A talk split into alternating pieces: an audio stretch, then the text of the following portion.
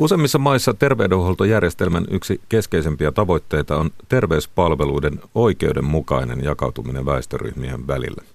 Vaikka väestön yleinen terveydentila on parantunut sekä terveydenhuollon toimintakyky ja teknologia on huomattavasti kehittynyt viime vuosikymmeninä, palvelut jakaantuvat edelleen sosiaalisen aseman mukaan epäoikeudenmukaisesti.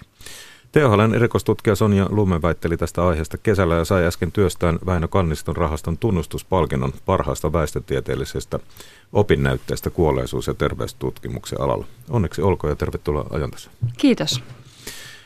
Mikä sai sinut tätä asiaa aikana tutkimaan? No tota, kun mä aloin tekemään tätä tutkimusta, niin mä työskentelin tutkimusryhmässä, jossa oli tehty tätä rekisteritutkimusta erikoissairaanhoidon eriarvoisuudesta pitkään, jo 90-luvulta lähtien. Ja, ja lähtökohtana mulla oli siis silloin tieto siitä, että näistä aikaisemmista tutkimuksista, että sosiaaliryhmien välinen eriarvoisuus on huomattavaa useissa terveydenhuollon lopputuloksissa ja, ja sekä useiden potilasryhmien hoidossa. Tämä oli ehkä tämä, tämä alku tähän näin. Ja tavoitteena mulla oli tässä, oma tavoite oli kehittää tilastollisia menetelmiä tämän oikeudenmukaisuuden tutkimiseen terveydenhuollossa rekisteriaineistolla, koska tämä aiempi tutkimus oli keskittynyt lähinnä kyselyaineistoihin. Mikä etu äh, sitten siinä on, että se saadaan rekisteristä? No tuntuisi ainakin siltä, että silloin ei mielipiteet vaikuta. niin, Miltä se, on, se on hyvin erityyppistä tutkimusta. Rekisteriaineistolla pystytään tutkimaan ö, sairaanhoidon osalta niin ö, lähes kaikkia ö, tapahtumia, mitä on, on Suomessa. Meillä on todella hyvät rekisterit terveydenhuollossa, siis sairaalapuolella. Öm, kyselytutkimuksella saadaan tästä eri, erinäköistä tietoa. Siellä just saadaan tätä kokemusta ja ö, potilaan ääntä tavallaan kuuluviin.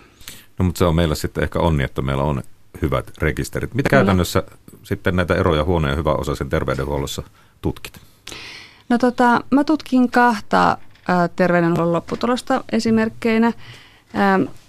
Toisena tutkimuskohtana mulla oli sepelvaltimotoimenpiteet, jotka oli siis palolaajennukset ja ohitusleikkaukset. Ja joka sepelvaltimotauti tietysti aika paljon suomalaisia tappaa. Kyllä, se on, se on tunnetusti yleinen kansantauti ja, ja tota, näitä, nämä sen hoidossa käytetyt invasiiviset toimenpiteet, niin ää, niitä pidetään hyvänä indikaationa ää, sairaalapalvelujen toiminnasta. Ja sitten oli jotain muutakin. Joo. Sitten, sitten minulla oli toisena esimerkki, tätä, tätä mä käytin kahdessa tutkimuksessa ja osatutkimuksessa tässä väitöskirjassa. Ja toisena esimerkkinä mulla oli terveydenhuollon keinoin vältettävissä olevat kuolemat, ähm, joka on tämmöinen epäsuora indikaattori terveydenhuollon toiminnasta ja laadusta. Eli niillä äh, tarkoitetaan kuolemia, joita ei pitäisi tapahtua, jos, jos hoito ja terveyspalvelut on vaikuttavia ja Mikä voisi olla tyypillisesti semmoisia? No tyypillisesti on äh, eräät tai jotkut, jotkut syövät, äh, keuhkokuume, epilepsia, kuolemat, diabeteskuolemat, tämmöisiä, mitä pystyttäisiin oikea-aikaisella hoidolla estämään. Ja tietysti ää, tietyn ikäisille, että nämä ei koske kaik- kaikkien ikäisten ihmisten kuolemia, vaan siellä on rajoituksia. No, jos mennään sitten tuloksiin, niin mulla tulee kyllä ensimmäisenä mieleen kysymys, joka varmaan kiinnostaa kuulijoitakin, että, että tota, mihin köyhä kuolee rikkaampaa aiemmin? Öm, mä en nyt puhu, tota, mä en ole tutkinut sitä ajankohtaa milloin, siis ikää milloin on kuollut, vaan mä oon, mä oon tutkinut määriä. Eli ää, muun muassa siis keuhkokuume on sellainen, mihin köyhempi kuolee huomattavasti enemmän kuin rikas.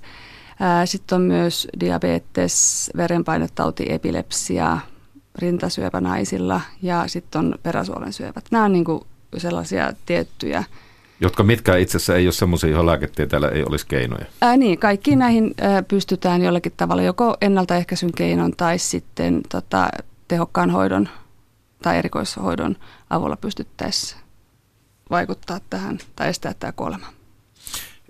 No voiko sanoa, että on tyypillisempiä vain köyhempien kuolinsyyt? Menee tietysti osittain tuohon, mutta... Ähm, no tota, ei, on joitakin semmoisia, mä en ole tätä nyt ihan yksityiskohtaisesti tarkastellut, koska tässä munkin aineistosta oli, oli niin pitkä ajanjakso. Täällä on, mulla oli 15 vuotta aikaa ja niin ei ole yhtään sellaista kuoleman syytä, mitä ei tapahtuisi minään vuonna yhdellekään. Ja mulla on aika karkea, anteeksi, tämmöinen tiheä tämä tulo, tai sosioekonomisen aseman mittari, eli tota, ei ole sellaista, mitä ei kenellekään tapahtuisi rikkaalle. Mutta nämä, Mut täl, nämä... Mikä on semmoinen, niin kuin, sitten jos puhutaan ihan rahasta, niin miten sä oot luokitellut köyhemmät ja rikkaammat? Äh, joo, eli mulla on tulotieto tuolta tilastokeskuksen äh, rekistereistä, eli mä olen, käytetty, olen käyttänyt perheen käytettävissä olevia tuloja sosioekonomisen aseman mittarina, ja tämä, tämä perheen tulo on vielä suhteutettu perheen kokoon. Ja mä oon käyttänyt 20, jakanut väestön 20 osaan. Niin, että me ollaan tässäkin aika monenlaisessa sakissa sitten kyllä. Kyllä. Tuota, pahaltahan se tuntuu. Mm. Köyhempi kuolee, kuolee jopa kuolemiin, jotka olisivat ihan perusterveydenhuollon keinoin estettävissä. Niin tämä on varmaan niin kuin meidän terveydenhuollon kannalta aika iso, iso tota, asia. Ihan se perusterveydenhuolto, sekään ei siis mm. Jollakin tapa tavoita mm. näitä kaikista köyhimpiä tai osattomampia tässä maassa. Kyllä, siis itse asiassa suurin osa näistä mun tutkituista kuolemista, niin ne oli just tätä perusterveydenhuollon keinoin ehkäistävissä ja nimenomaan varhaisen toteamisen ja hoidon keinoin ehkäistävissä olevia kuolemia. Esimerkiksi seulontojen tai muuten varhaisen vaiheen hoidon keinoin. Esimerkkeinä tällaisista on, on tota, syövät ja, tai jotkut syövät ja verenpainetaudit esimerkiksi. No asiakkaan on ollut tiedossa kuitenkin jollakin tapaa jo aika pitkään. Mm. Siltä tuntuisi. Tästä mä muistan, että tästä on puhuttu pitkään. Mutta mitään ei ole siis kuitenkaan tapahtunut. Siis käytännössä tuon tutkinta-aika 15 vuotta, niin eikö niin, että tämmöinen tavallaan hyvä tulosia suosiva epäoikeudenmukaisuus on lisääntynyt? Joo, kyllä tutkimustulokset näyttää siltä, että tämä eriarvoisuus on lisääntymässä. Ja tätä tosiaan on tutkittu pitkään. Professori Ilmo Keskimäki THLstä niin on kirjoittanut jo väitöskirjan 97 tästä aiheesta ja oli aika uranuurtava tällä saralla, mutta tota, ja tätä on tosiaan vuosikymmenet tutkittu. Välillä tästä asiasta puhutaan enemmän, välillä vähän vähemmän, mutta musta ainakin tuntuu siltä, että nyt viime vuosina tähän johonkin herätty enemmän. Ja ehkä tämä sote-uudistuskin tässä sen myötä, niin tästä on alettu puhumaan nyt enemmän. No mitä näet Sonja Lumme sitten syynä siihen, että edistystä kuitenkaan ei ole tapahtunut? No ö, kyllä mä näkisin, että suurin syy on se, että meillä ei ollut riittävästi poliittista tahtotilaa puuttua tähän. Ja ehkä se on semmoinen, semmoinen ajatus, että suurimmalla osalla väestöstä menee kuitenkin hyvin. Meillä on siis kaksi miljoonaa työterveyshuollon piirissä olevaa Niin no meidän ottaa esille, että mm. me, jotka olemme työssä, niin meillä yleensä on työterveydenhuolto ja sehän toimii hyvin. Se koska se on hyvin. varmaan mm. kaikkien mm. etu, se on työnantajan etu, se on yhteiskunnan etu, se on minun oma etuni, että pääsen nopeasti ja hyvää hoitoon. Mm, kyllä. Kyllähän se työterveyshuollon rooli on muuttunut tässä. Se alun perin se ei ollut sairaanhoitoa, että se oli ennaltaehkäisyä työperäisiin sairauksiin, mutta nythän se on mennyt siihen, että me käytetään sitä – lähinnä perusterveydenhuollon korvikkeena. Ja tämä, tämä ongelma on se, että me, jotka käytetään tätä työterveyshuoltoa, me ollaan työelämässä, meillä on ö, hyvät tulot tai kohtuulliset tulot, niin me ollaan muutenkin terveempiä. E, ja tota, kyllä mä näkisin, että tämä suurin eri arvostava tekijä on tämä kolmikanavainen palvelujärjestelmä ja nimenomaan tämä työterveyshuolto. Ja tämä systeemi on niin tiukasti rakennettu meihin ja tämmöistä systeemiä ei haluta murentaa. Ja, ja se, mitä mä olen myös miettinyt, että, että olen kuullut tällaisia ajatuksia siitä, että miksi, tätä, miksi tämä pitäisi romuttaa, koska se toimii niin hyvin. Mutta Mut se ei toimi kaikille ei, hyvin. Just nimenomaan tässä on taustalla se, että se toimii suurimmalle osalle hyvin, mutta se, se osa ihmisistä, jo, jotka ei pääse sen palvelun piiriin, niin, jotka olisivat kipeimmin sen hoidon tarpeessa, niin he ei sitä hoitoa saa. Uskallammekin ottaa köyhempien elintapoja mukaan tarkasteluun? Joskus kuulee väitteitä, että, että se sosiaaliekonomisesti niin kuin tavallaan alimmalla tasolla oleva luokka, niin, niin tuota he eivät terveydestä välitä elintapojen puolesta ja myöskin syö epäterveellisemmin. Ja jos katsoo sitten kaupassa se kaikista halvin helpoin ruoka, niin eihän se kovin terveellistä ole mm. välttämättä. Kyllähän tämä, tämä asia kannattaa ottaa keskusteluun. Tämä on, on yksi merkittävä tekijä siis, että potilaan tai ihmisten omalla toiminnalla ja ö, on, on suuri merkitys sairastavuuteen ja totta kai hoitoon hakeutumiseen. Ja siis sairauksien ehkäisyssä tärkeä rooli on, on ö, elämäntavat, ravinto ja tietysti liikuntatupakointi. Eli sä et ole mm. poistamassa mm, tässä en, yksilön omaa vastuuta? En tietenkään. Siis tämä on monimutkainen, monisyinen asia ja tähän vaikuttaa tosi moni asia. Että terveydenhuoltojärjestelmä on yksi tekijä, mutta tässä on taustalla, taustalla tota, monia muitakin asioita, että kaikkia pitäisi tutkia. Ää, niin kuin, ei, niitä ei mitään osa-aluetta saa unohtaa tästä keskustelusta. Ja tästä halvasta ruoasta, niin äm, mä olen, olen osittain samaa mieltä, että totta kai jotkut terveelliset ravinto- tai ruoka-aineet on liian kalliita kaikkien kukkaroille, mutta mä oon sitä mieltä, että kyllä niin kuin terveellisesti pystyy syömään edullisestikin, mutta mä luulen, että se tärkeimpi tekijä tässä on se, tai se syy, minkä takia niitä ei sitten käytetä, niin se löytyy jostain muualta. Että siellä taustalla voi olla kyvyttömyyttä tai jaksamattomuutta mutta huonoja elintapoja, tottum, huonoja tottumuksia tai siis jotain kulttuurillisia eroja.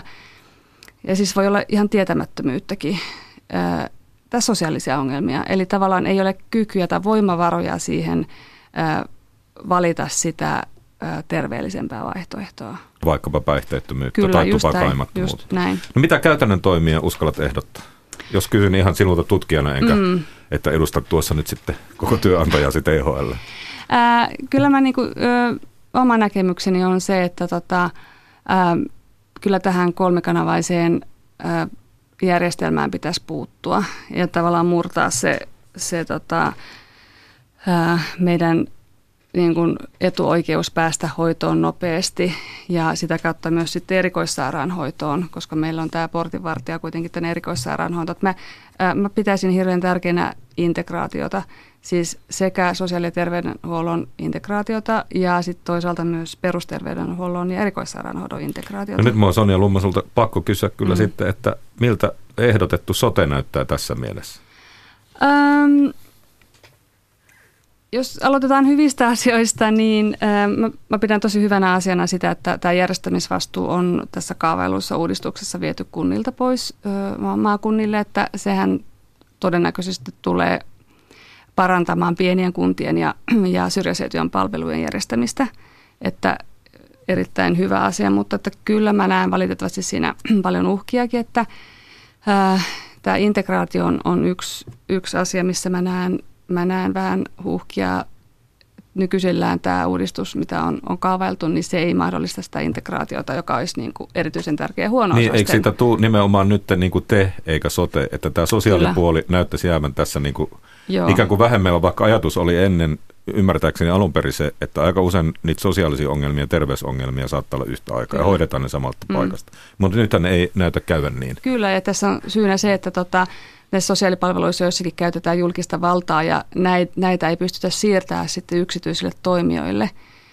Eli tämä ei pysty tämä integraatio toimimaan siinä laajuudessa. Ja, tota, ja myöskin tämä erikoissairaanhoito perusterveydenhuollon integraatio, niin musta, musta näyttää siltä, että se optimaalinen ää, tota, niiden integraatio sekään ei ole toteutumassa. Tuossa on, jos mietitään sitä, että miten Suomessa jatkossa menee, kuoleeko köyhät rikkaita aikaisemmin tai paremmin toimeen tulevia aikaisemmin semmoisiinkin sairauksiin, tauteihin, jotka olisi parannettavissa, niin toisin sanoen ei näytä sote-näkökulmassa ehkä ihan hyvältä. Ää, kyllä mä näen tässä uhkia ja niin kuin tämä, esimerkiksi nämä valinnanvapauteen liittyvät kysymykset on, on myös sellaisia, jotka tota, ää, mua huolettaa, että äm, tässä on nyt tämä valinnanvapaus saanut ehkä liian suuren roolin. Esimerkiksi THL tekemässä kyselyssä kansalaiset kansalaisista vain viidennes oli, piti tätä valinnanvapautta näiden sote-uudistuksen kolmen tärkeimmän tavoitteen joukossa. Eli kyllä kansalaiset pitää tärkeimpänä sujuvia palveluita ja peruspalvelujen vahvistamista ja yhdenvertaista saatavuutta. Ja tuskin meistä kuka haluaa, että se tulotaso niin. on lopulta sitten se syy, joka sinut vähän aikaisemmin hautaan vie. Kyllä. Kiitoksia. Näinkään nyt voi sanoa sitten erikoistutkija ja tohtori Sonja Lumme. Kiitos.